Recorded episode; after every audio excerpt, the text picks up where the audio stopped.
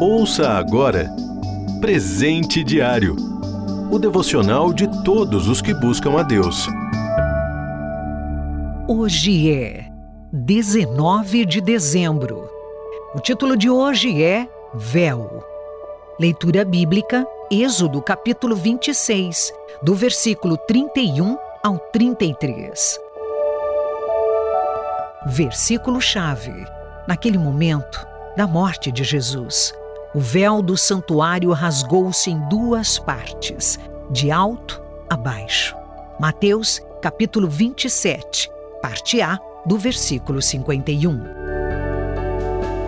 Em meio às instruções que entregou a Moisés sobre o culto em Israel, Deus deu também todas as diretrizes de como o santuário deveria ser construído. Chamado de tabernáculo, tratava-se de uma tenda especial já que o povo, naquele momento, ainda peregrinava pelo deserto em direção a Canaã. O ambiente do santuário era dividido em dois cômodos, o lugar santo e o lugar santíssimo, separados por um grande véu, como se fosse uma grande cortina, descrito na leitura bíblica de hoje. No Santíssimo ficava a Arca da Aliança, o símbolo da presença de Deus em Israel.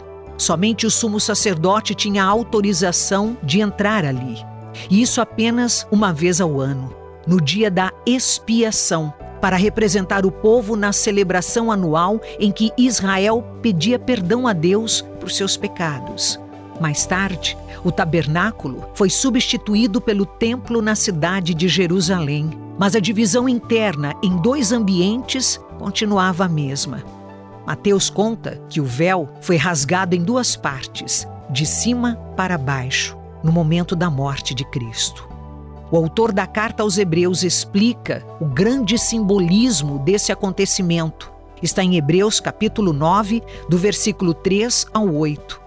Por esconder a presença de Deus, o véu simbolizava a impossibilidade do ser humano se aproximar, causada pela rebeldia do ser humano contra Deus.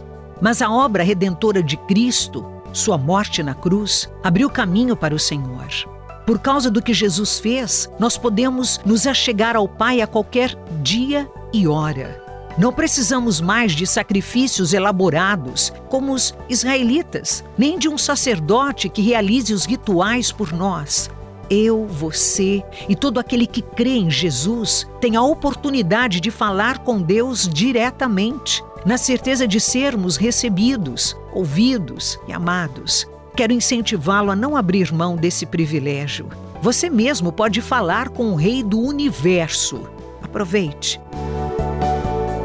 Para falar com Deus não é preciso posição nem conhecimento especial. Basta crer que Jesus morreu por você. Você ouviu Presente Diário o devocional de todos os que buscam a Deus. Acesse transmundial.org.br.